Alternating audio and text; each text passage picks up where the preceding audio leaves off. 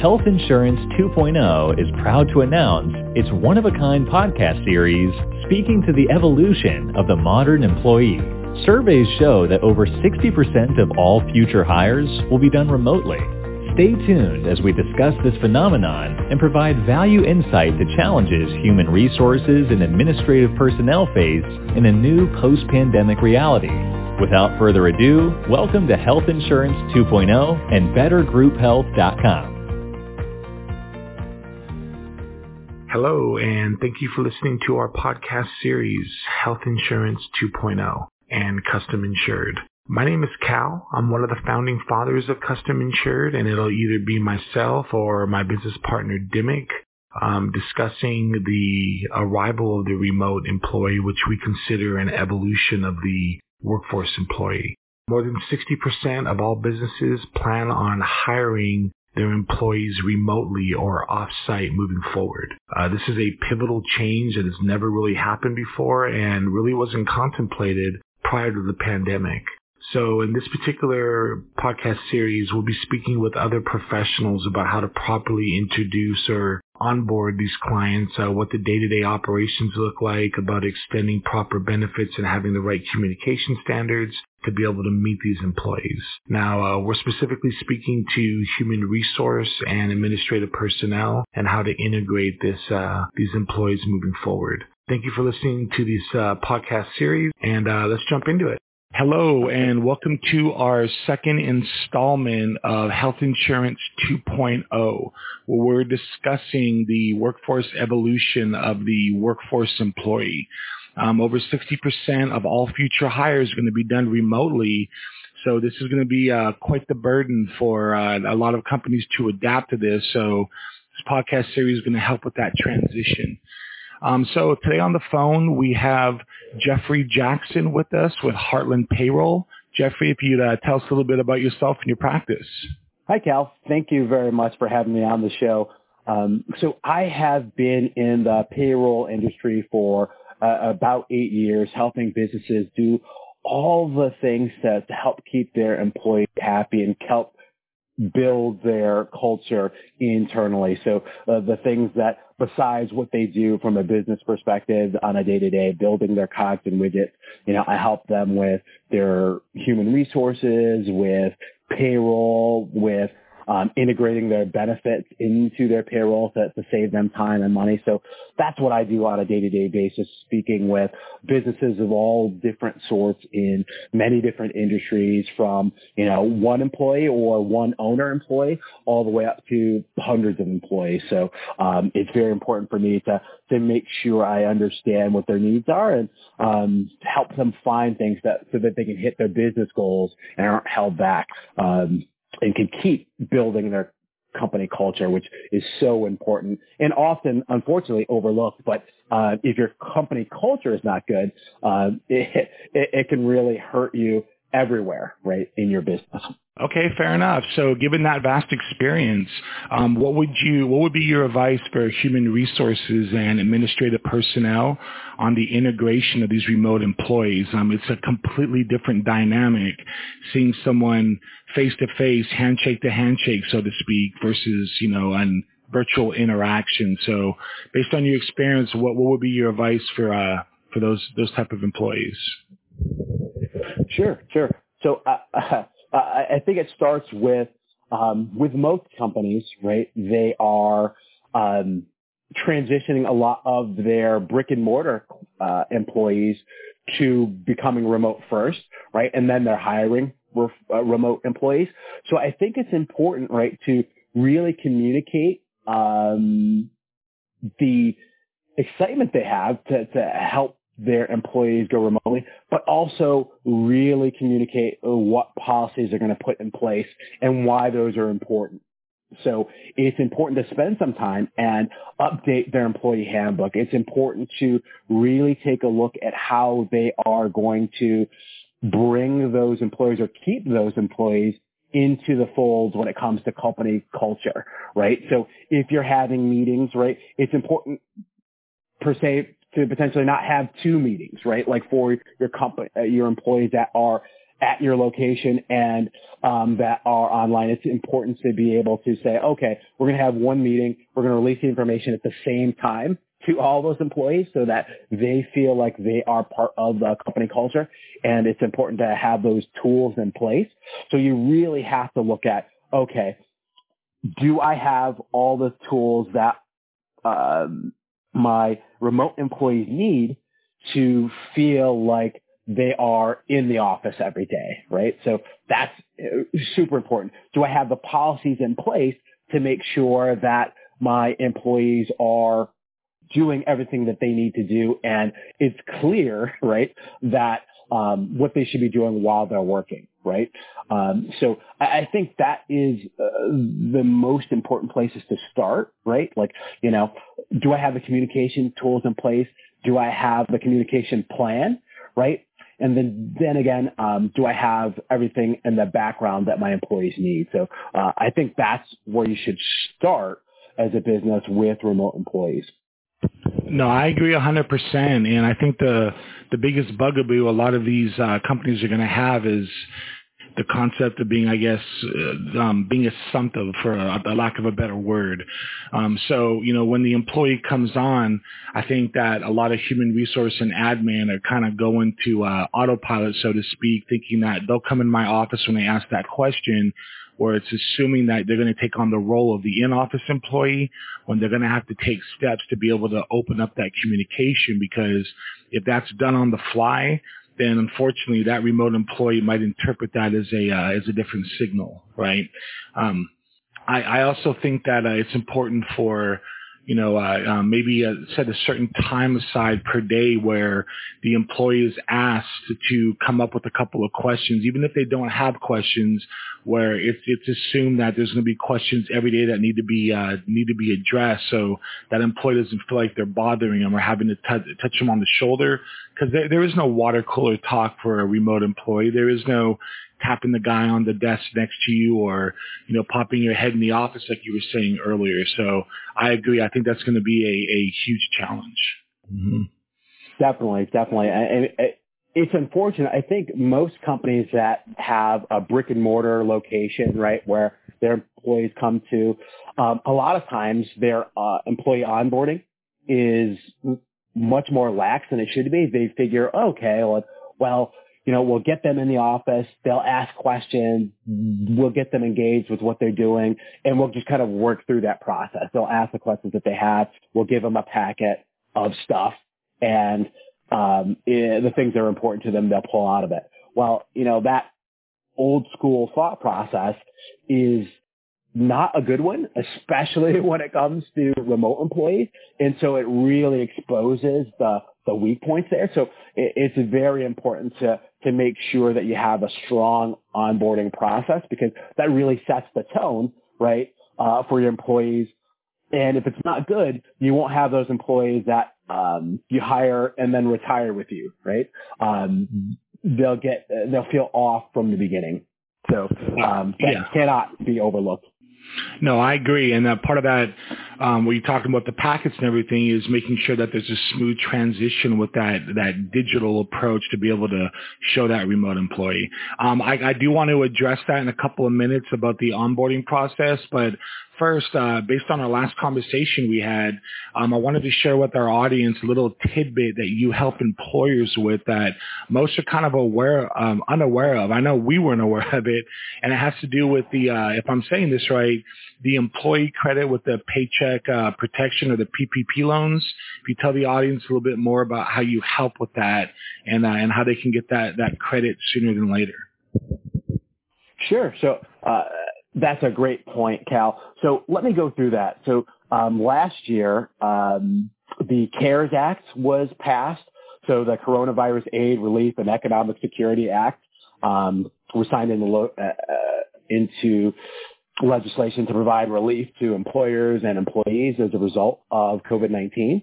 Now, that was a great program, and one of the main facets of it was PPP loans. So everybody's heard of the Paycheck Protection Program loans that were available.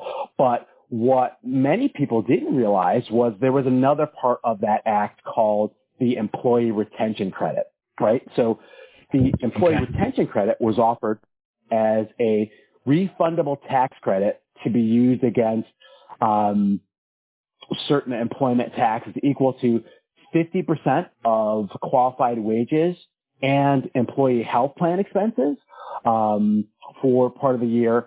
And essentially, that was a great benefit. And at the beginning of the year, companies couldn't receive a PPP loan and the employee retention credit, but that was changed at the end of the year, and they extended the employee retention credit to December. Well, at the beginning of this year, right, there was a Consolidated Appropriations Act, so I won't spend too much time on the name of these acts and stuff, but that extended the credit through June, right, and increased the amount of the credit to up to 70%.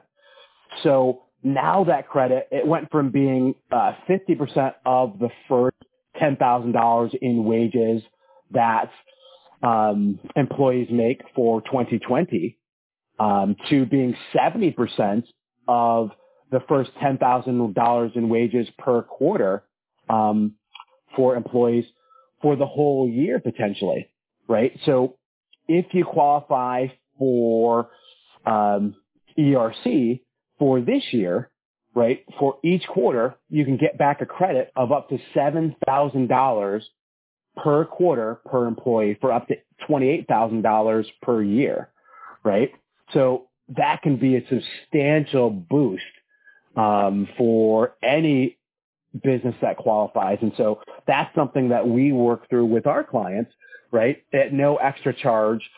We hope that our clients will be able to use that money to pay their employees, keep their employees on board, do things that they need to do, right, in this very competitive environment, because it's been hard for businesses to rehire, right? So we help them get that money, right, and they can go back and get the money for last year, and that's something I've been helping clients get, you know, up to $5,000 per employee for last year, plus the up to $7,000 per quarter this year, and put that into their business so that they can remain solvent and successful going through 2020.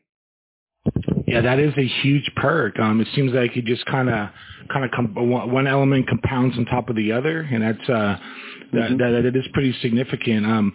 We'll go ahead and address a little bit more about that and how to contact you at the end of the show. But I wanted to circle back around when you were talking earlier about how important it is for the onboarding process, and that's where the feedback we're getting from our clients as well is, you know, about onboarding these new employees is just like you said, there is no brochure to be able to hand those employees when you're dealing remotely. It all has to be digitalized and go that route. So what essentially happens is you're asking an HR and an administrator to redirect their way of doing things and kind of throw them off balance a little bit and make sure that it's sent to them, and they have several employees are sending these packets out to and make sure they follow back, and that can be overbearing pretty quick. So what we've done is we created a group portal that's secured for all the employees that administrator can task these out to. So even if there's 20 employees they're bringing on, they'll know exactly which step of each process that the employee is on. For example, with group health benefits, there's usually about 3 to 4 stages. They'll be able to, you have the initial application, then you have the follow-up, and of course, whatever department that application's in, and then of course, the mailing of the policies. So that's what we wanted to convey to HR, is to let them know that, look, you know, if it's done right, this could be a huge benefit and a game changer for the workforce industry. However, there are going to be some obstacles to be able to onboard these, and without the right resources, unfortunately, it can be a point of struggle. So that's why we wanted to create that. And on top of that, we have a medical billing specialist that will contact each and every employee and ask them who their doctor is, so we can let the doctor know of what their group health plan is, about how to properly bill it, and have a point of contact if there's ever any billing issues. And then our medical billing specialist is proficient in coding and balance billing. so they can get to the root of all evil pretty quickly and see all the coding platforms that they have as well. So it kind of knocks off 80% of the problems up front, which in turn will allot for much more time for those administrative personnel to be able to redirect to other activities like recruiting, et cetera. So, you know, it's like you were saying earlier, being able to integrate that onboarding process. If you're not used to how it works and that employee's not sitting in front of you, it's a little bit more of a challenge than what I think a lot of people are realizing. And I'm glad we're able to discuss all this to be able to show as a point of reference. Right? Definitely, Cal. I think digital onboarding is the way of the future. It is important, especially for consistency, because what I've seen is out in the marketplace, in some cases, some clients onboard very well, or they've done it very well in the past, with, you know, going through that old traditional way, like, oh, here's your thing of papers. But, you know, that employee, that HR rep gets promoted, right? And so then it's someone else doing it, and then they lose that consistency, and those employees don't get that warm and fuzzy feeling. So having a documented onboarding process that is digitally controlled, that you can see where people are in the process, and that is consistent, and where they acknowledge where they are in the past, I think is key, right, to making sure that no employee gets left behind, because then those employees leave. No. Behind. And as you mentioned, you know, I deal a lot with companies and helping them coordinate like their onboarding process, like, you know, in some cases hiring their employees and posting those jobs and doing applicant tracking to electronically onboarding them with the things like their W-2 and work opportunity tax credit questions, et cetera. Then moving on to, so they don't have to do that when they come in their first day. They can work on the actual business, to acknowledging the employee handbook and some of those key policies. So, it's so important to make sure that people have a consistent experience and that they are aware of the things that are important to you as a business to build your culture. And as you well know, Cal, like health insurance is the number one benefit that people are looking for. So it is. Yeah. You guys really have a key part of that process, because I don't come across very many clients that are well equipped to handle that portion of the business, or I should say no clients like that I've dealt with. Like, you know, I used to work for a health insurance company back in the day, but even there, some of their policies were as consistent. Right. Well, let's be real. What happened? I mean, if there hadn't been a pandemic, there's no way this would have ever happened. I mean, there's no way the businesses would have said, okay, you know what? We're okay hiring all remote. We're going to create a hybrid model for our employees. Just not, it wouldn't, there's no way it would have been contemplated. So we consider that a rapid evolution. And what you were saying about having a process where it's repeatable, almost automated, so anyone can step in and push that go button, that is just crucial as far as day-to-day operations and integrating that into your culture. And it's amazing how much more time that'll save. So I do appreciate all your feedback. Jeffrey, if you let the crowd know a little bit more about how to contact you for your services, and then we'll go ahead and call the show from there. Sure. So people can get a hold of me directly and two fronts. You can email me at jeffrey.jackson@heartland.us. Again, that's Jeffrey, Jeffrey .jackson@heartland.us. Or they can also call me at 585-209-0749. Again, that's 585-209-0749. And we'll talk about what you guys are doing, how we can help you, what can help you be more competitive in the marketplace as far as what you're doing from a benefit standpoint, what you're doing for recruiting, how you're handling HR, and is your payroll doing the most it can for you in the terms of things like employee retention credits or work opportunity tax credits and some of the other things that are really overlooked that can really help you get the most out of your payroll. Awesome. Thanks for the feedback. And for the rest of our listeners, if you want to learn more about how to integrate a standard of Health Insurance 2.0, you can check us out at BetterGroupHealth.com and reach us at 833-456-2379. Thanks for listening. Stay tuned, and there's many more podcasts to come. Thanks for listening. Stay tuned for other podcasts soon to follow. For more information, check us out at BetterGroupHealth.com.